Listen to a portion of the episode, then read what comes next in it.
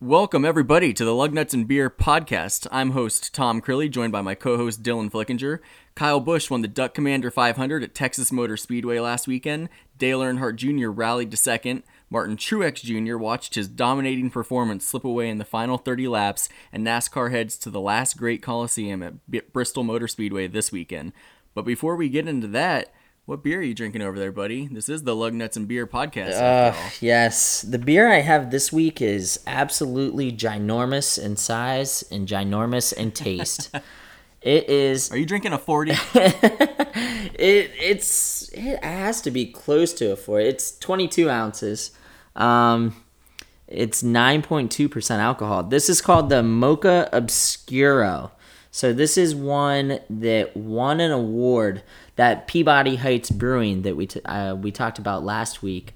Um, last year had an American Dream homebrew contest, and this beer won it. And so it was just a, a random guy, Dave uh, Humes, who brewed this, and then he was just doing a real small scale. Well, since he won this contest, um, Peabody Heights Brewery decided to brew it, um, a whole bunch of it for him. So it's absolutely delicious. It's, an imperial stout um, with chocolate and cold brewed coffee um, mixed in on the, the brewing process. So it's delicious. Man, are we talking about just like a, a like a random guy in his basement just you know brewing up this concoction that ended up being incredible? You know, I don't know how Dave Humes brewed this, what his process was. I the, the way it was explained to me, that's what it sounded like. But yeah, yeah, he was probably just sitting in his basement brewing this away. Probably some hundred dollar home kit he got, uh, and he put some cold brew coffee in it. And sure enough, here we are. Now I've got a I've got I've got a forty of it. That by the time I get to the bottom, since it's nine point two percent alcohol out, this podcast will be real interesting. It's a good thing you're sitting down in a chair, man. Does that thing have wheels? Because you might have to wheel yourself to the bedroom. That's right. I feel like I well, just from the size of it, I feel like I'm getting an arm workout, putting it up to my lips. So, I I'm being really productive during this podcast, getting my workout in. I mean, you can't beat it. You're getting a workout and a buzz. What more could you ask for? Uh, you know, people don't really have time to work out anymore, you know? So if you could just mold the best of both worlds and drink while burning calories, ga- gain calories while burning them off, I mean, I think that's a pretty genius idea. Here we are, man, just coming up with ideas per usual. You, you know, like, well, first of all, just the, if if this guy actually did just brew this in his basement, I mean, I'm sure he had experience and a lot of practice, but I mean, I respect that because a few years back, my roommates and I, we decided that we wanted to be master beer brewers. Like we were all gung ho about it. So uh, my buddy Sid, you know, bought all the equipment and all the the pots and bottles and uh, and like bottle cap machines and like just everything you could imagine, all the the basics as far as the equipment goes and we brewed I think a total of four batches of beer, and they were all just god awful, every one of them. So Uh, like it's a it's a finicky process, man. I mean, like everything has to be really exact, and if one thing isn't right, it just it doesn't turn out right at all. yeah, that's so true. I I know for Christmas a few years ago, I got one of those home brewing kits, and it was really really basic, but I I brewed two batches, the two that like came with the starter kit, and one was barely drinkable. The other, I don't think any of us even tried because it was it was so awful. It it was just a, an absolute disaster. So yeah, good on Dave Humes for doing this. I don't know. I don't think they're like continuing to like to brew it. I think it was a one time deal. Like, hey, we're gonna brew a ton of this. Um, so we have it, and now it's over. But who knows? Maybe in 2016 for the American Dream homebrew, Dave Humes will come back with another uh, another legend, a legendary brew. Or maybe you and I will brew the lug nuts and beer beer, Ooh. and it will be it'll be the latest craze. That that could be a thing. Uh, hints Could be. hints of motor oil and and grease and, and elbow grease. Yeah, yeah, and and honestly, a, a nice little dose of the American dream.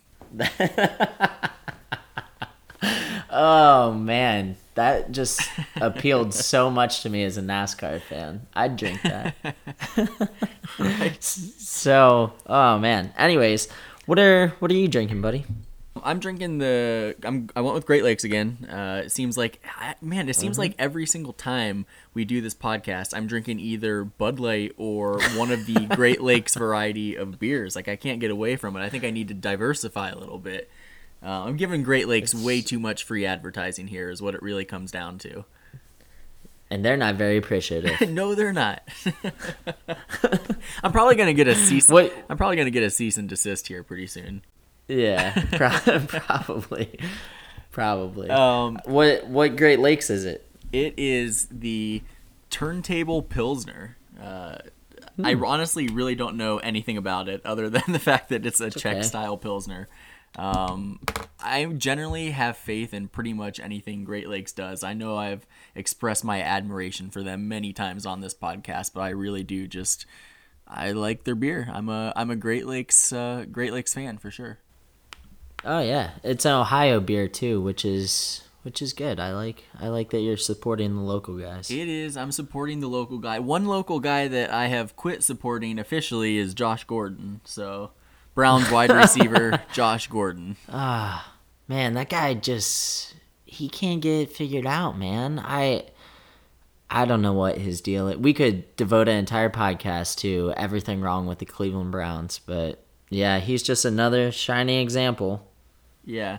You know, if like I feel like one day we could almost just devote a random one-off podcast to the mess that is the Cleveland Browns, but I feel like so many outlets and publications and blogs and podcasts have already and radio shows have already devoted enough time to how much of a disaster the Cleveland Browns are. So, I know.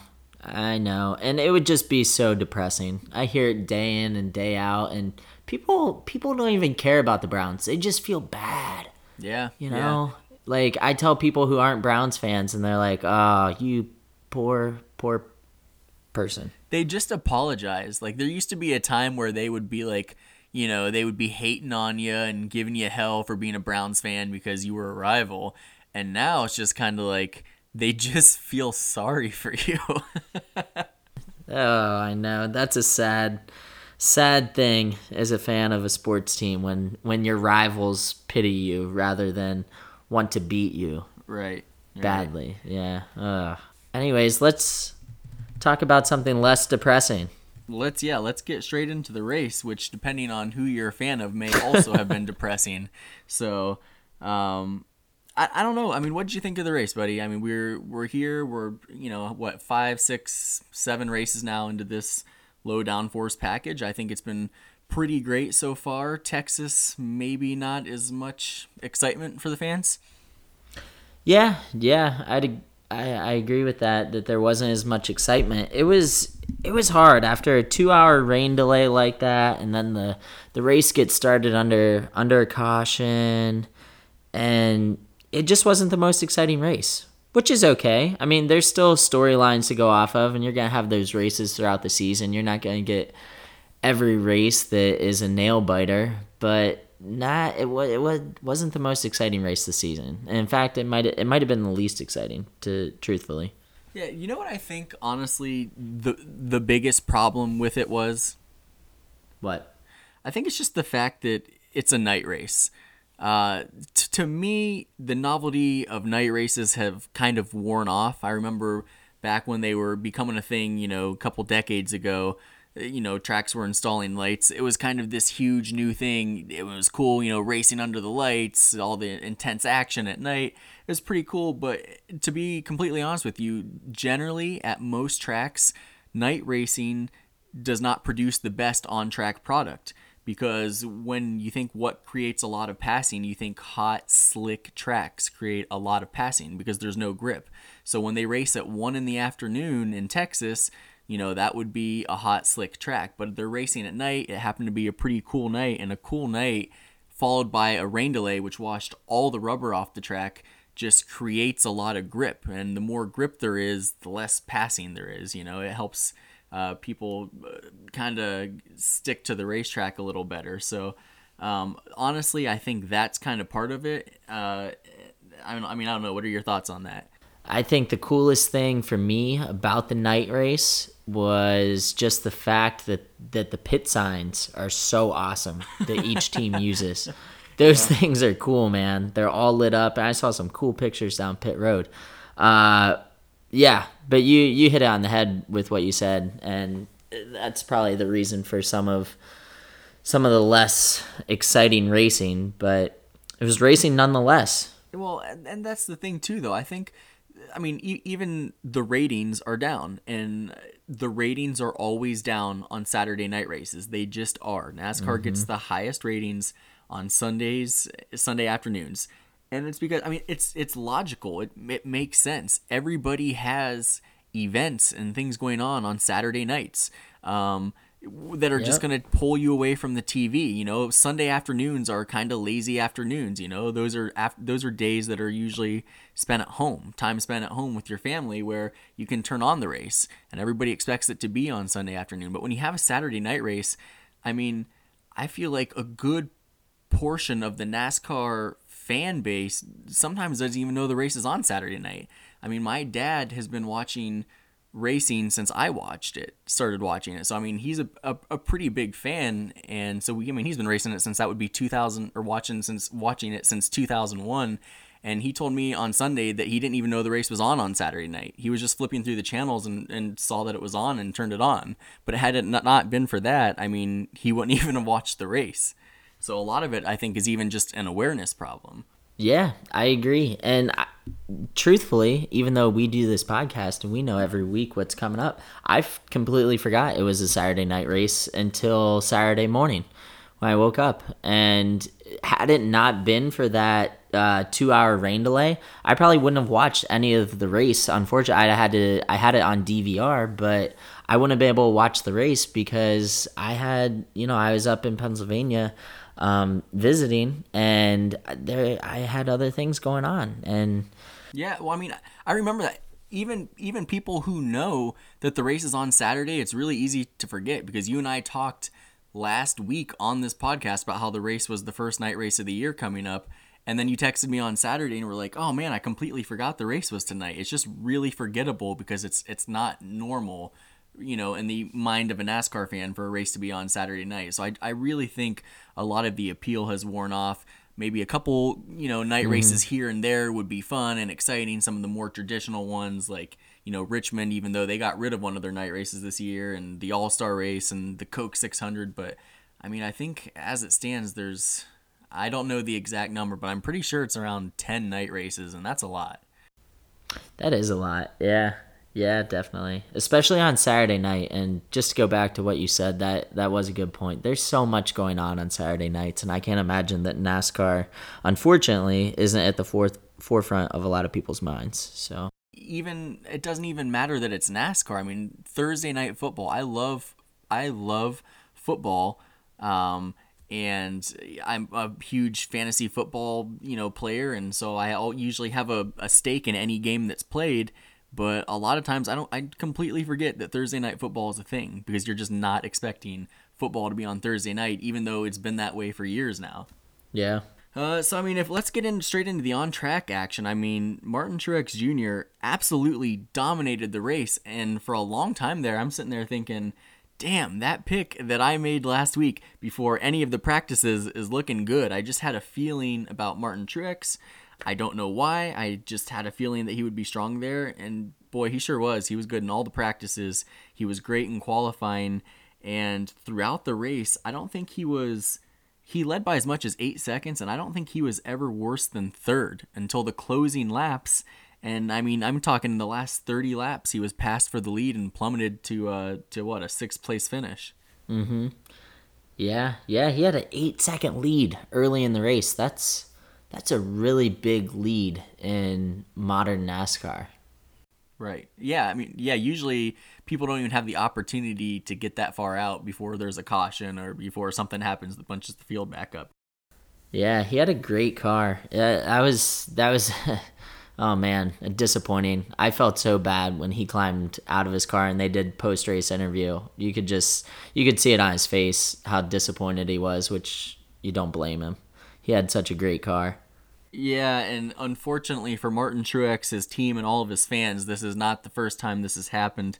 Uh, in fact, last year there was a stretch of three straight races in the spring where he led the most laps without winning. I know I'm pretty sure Kansas was one of them, Charlotte was one of them, and I think Dover, the race you and I went to mm-hmm. back in uh, late May, early June, was the third one of those. Led the most laps, and all of those races came up empty handed each time until he finally won the fourth weekend at Pocono, where he uh, he he finally sealed the deal and went back to victory lane there. So it's not the first time it's happened. I was reading on Twitter after the race, you know, from Martin Truex Jr. fans that were just tweeting, you know, oh, it's so hard being a Martin Truex Jr. fan. I know fans of a lot of drivers think that, you know, unless you're a fan of Kyle Busch or Jimmie Johnson, but it certainly happened to him a lot. And I feel like with him, if you're a fan, you're pretty apprehensive until that moment he crosses the checkered flag, you know, or crosses the line with the checkered flag on the last lap.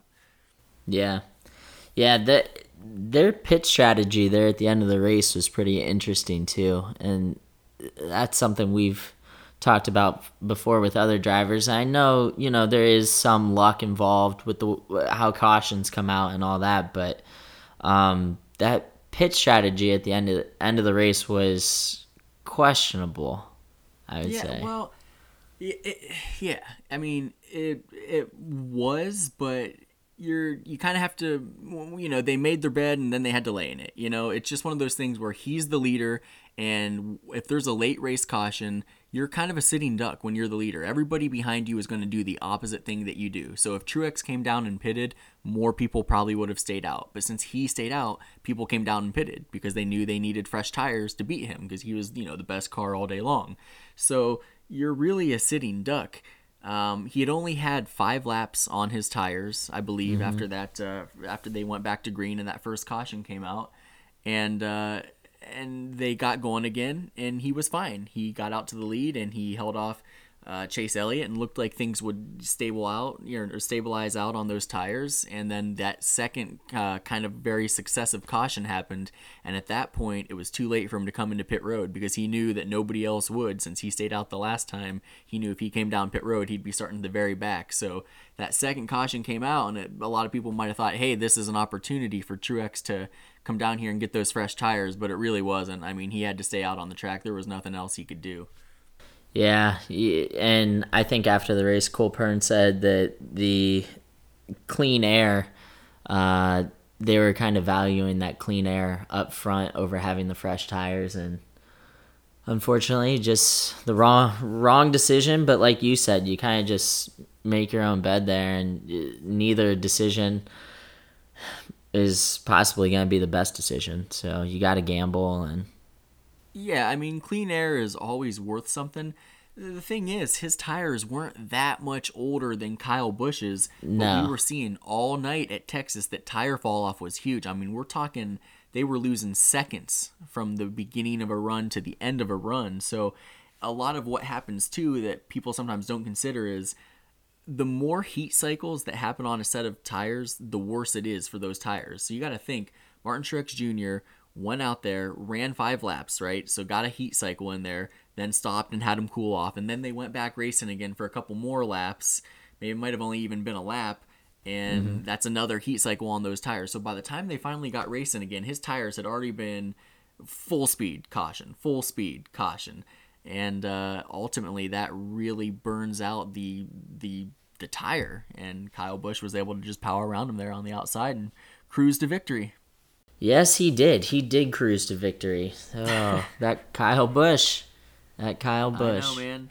Hey, like, eh, it's one of those things. I feel a lot the same way about him as I do Jimmie Johnson. You don't have to like him, but you have to appreciate what he can do with a race car. I mean, they're just, you know, dominating drivers in the sport and they kind of come and go but the ones that have been consistently dominant for years it seems like are jimmie Johnson and Kyle Busch so you just got to respect that talent yeah you got to respect it and truthfully no matter how you feel about Kyle Busch you you can't hate on what the guy is doing right now he's winning and he he's loving life, man. I don't know if you see him on. Well, I'm sure everyone in the NASCAR community saw that video of him with a fan and signing their hat, which was cool. That's a cool, cool move to do. But that he's just loving life, you know. I think in his post race interview, he was talking about how thankful he is for his family, and I mean, I mean, when times are good, they're good, and he's winning a lot, obviously, but he's the dude's loving life. So when you see stuff like this and you're winning, can't hate on him too much. He's he hasn't done anything anything as of late to make you dislike him. So just just appreciate what you're seeing is the way I view it anyway. After seeing him win four straight uh, NAS- NASCAR National Series races. Yeah, it's certainly good to be Kyle Busch. I mean, since he came back from his injury last season, uh, what I think he's had that's been 30 some races, maybe 35, 36 races since then, and he's won seven of them, plus his first NASCAR Sprint Cup Series champion. And like you said, yes, he has won four straight NASCAR National Series races, two sprint, the past two Sprint Cup Series races, uh, a Truck Series race, and an Xfinity Series race, which makes him the only driver who has won a race since what is that date? it was like March 20, 20th, I think. The only NASCAR driver who's won a race in the three primary series in over 20 days. And that won't even change until at the very earliest this Saturday. It's just absolutely insane. Good lord. Yeah, he won he won 4 races across different series within when across 3 different series within 8 days. That's awesome. That's probably more than I'll win in my lifetime. I wish, as like a fan of the sport, I could witness that type of um, run from my favorite driver, or you know what I mean, Same. Or, or from my favorite football team, or my favorite basketball team, or my favorite baseball team. You know, if the Cavs could reel off like four straight champions ch- championships, I wouldn't even know what to do with myself. I mean, I would just be absolutely yeah. like euphoric, just mind blown. yeah, yeah, euphoric. Perfect way to describe that. yeah. Yeah, yeah. I mean, he. We're seeing a lot of history right now. I just, I just had this thought in this moment. We're seeing a lot of history right now. We might see the Warriors break the NBA record tomorrow night. The end of the Kobe era is happening, and here we are in NASCAR. Uh, Kyle Busch, only the second driver ever to sweep consecutive NASCAR weekends. The first since 1991. It was Harry Harry Gant.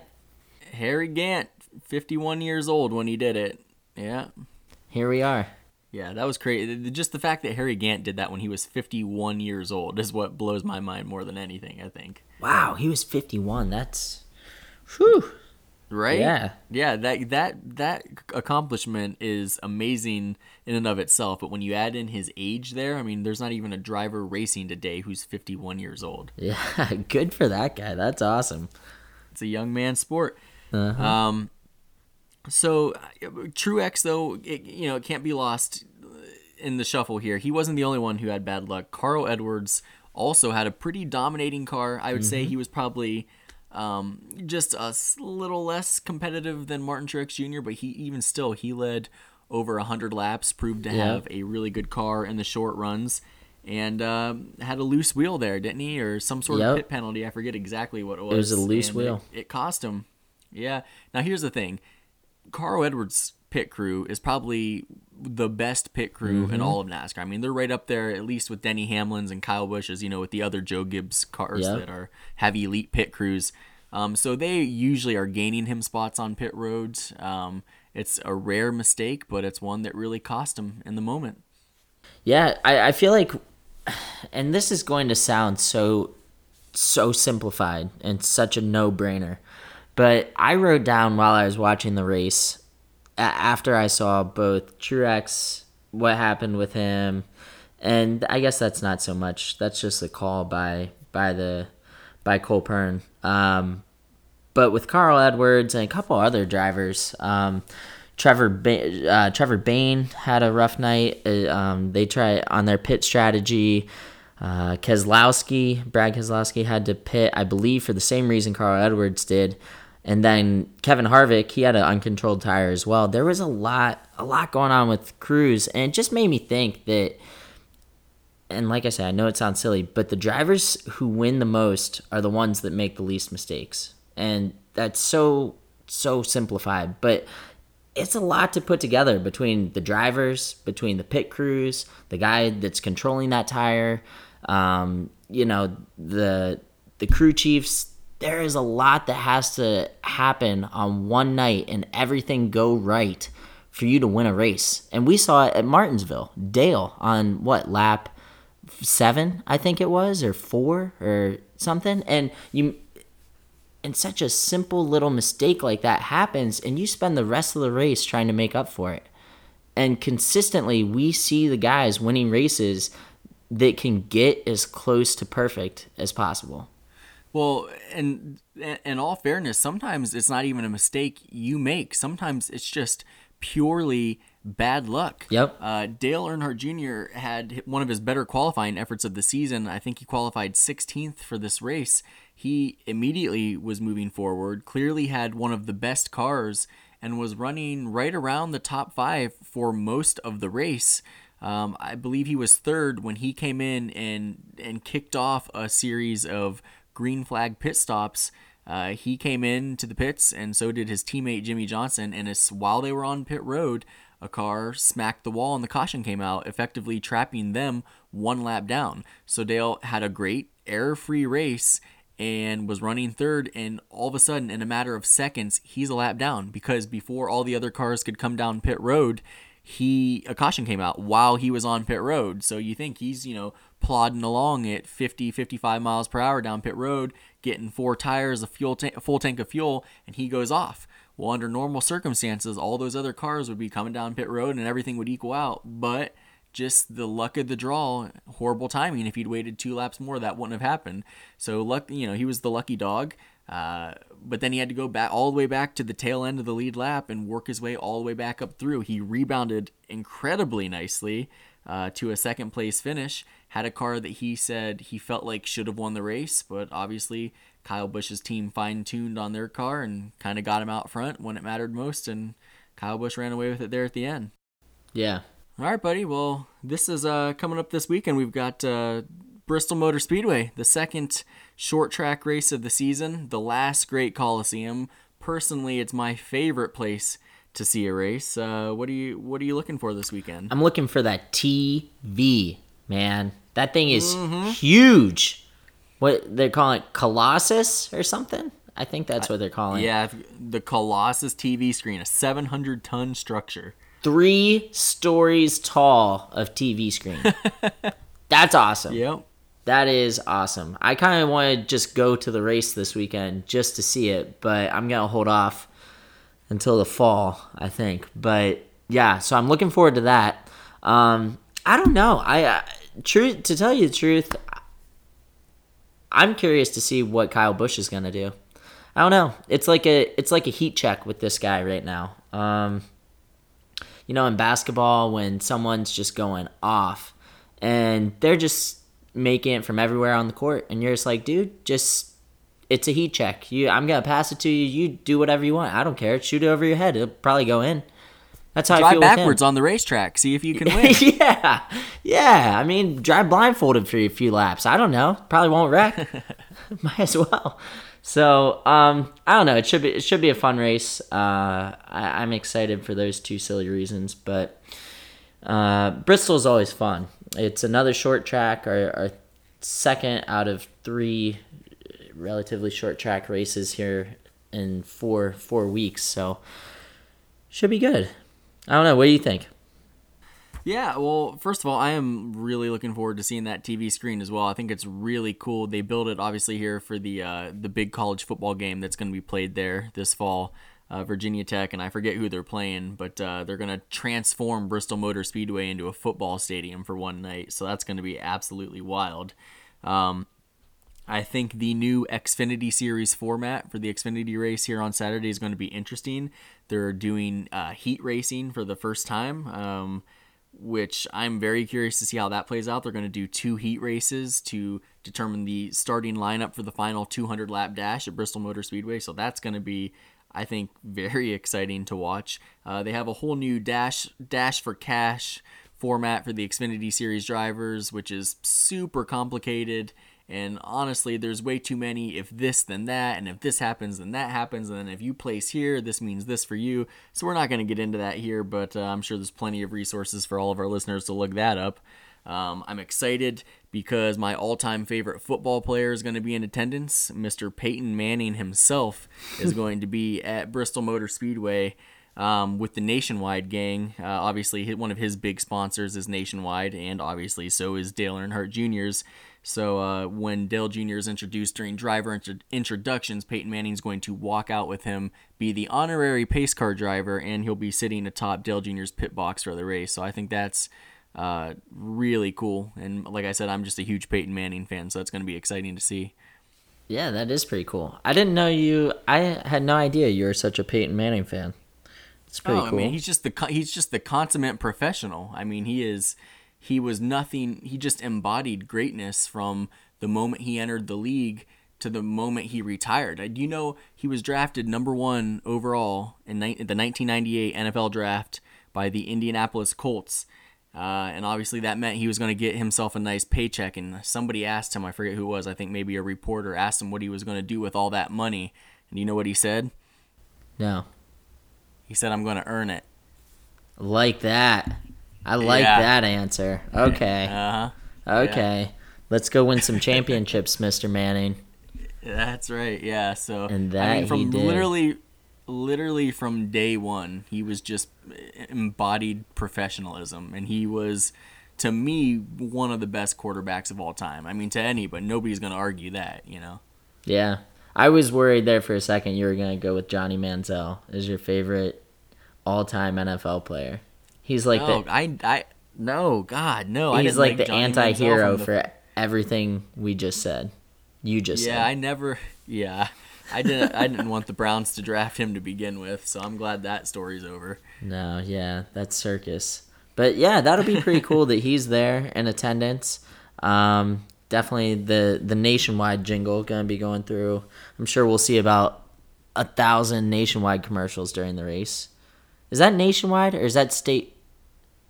Who's that's nationwide. Yeah, nationwide. he does it for nationwide. That's right. I questioned myself there for a second, but that's right. Uh, hopefully he's hopefully he hopefully he's singing Dale Jr. in Victory Lane. oh, please. That's good. That is good. I like that. all right. All uh, right. All right, buddy. Who you got this weekend? I'm. I want to go with Matt Kenseth. Uh, he, he, that guy is due. He's due, long overdue, and his four wins at Bristol is the most at any track for that guy. So I want to go with him, but I can't. We've picked him too many times, and he's let us down. So I'm heat checking on Kyle Busch. Why would you pick against him? Uh, not to mention he's really good at Bristol as well. So. Mm-hmm. Yep. Yeah. Oh, so man. that's my pick. Who do you got? Oh well, first of all, it pains me that you said we can't pick Matt Kenseth because I was also going to say him, but you're right. He has let us down way too many times. But Matt Kenseth, obviously, Bristol's one of his best racetracks. He's won at Bristol more times than he's won at any other track, which is saying something because he's won over 30 career races. Um, but uh, you can somebody... go with him if you if you want to be disappointed. I don't care. no, somebody. I think uh, the guy who's going to make it to victory lane this weekend is uh, Brad Keselowski. Okay, that's a good pick. That's yeah, it's just pick. it's another one of those okay. feeling picks. He's won a race this year. Uh, he's been a little quiet the past few weeks, but I expect him to get up there and make some noise. So we'll see. I'm going with the two car. All right. All right, we'll see. You picked a you picked a good one last week that almost won, so we'll see. Side note: If anybody's looking for, I don't necessarily know if you could call this a sleeper pick, uh, but Kurt Busch, he hasn't made a whole lot of noise this year, but he's racing with Stewart-Haas Racing. He's in good equipment, and believe me, he is really good at Bristol Motor Speedway because the, the first three or four races that I saw there as a child uh, were won by Kurt Busch. I mean, uh, consecutive years in the spring race. I mean, he just looked seemed felt like he was winning there every every year. I'd go down to watch a race there. So you got to kind of yeah. always look for him to be a threat. Yeah, he's had some good finishes this year. Some top tens. Uh, He- yeah, it just never looked that like is he a was good competing for a win. You know. Mm-hmm. Yeah. I hear you. All right, buddy. Let's uh let's send him off here. All right.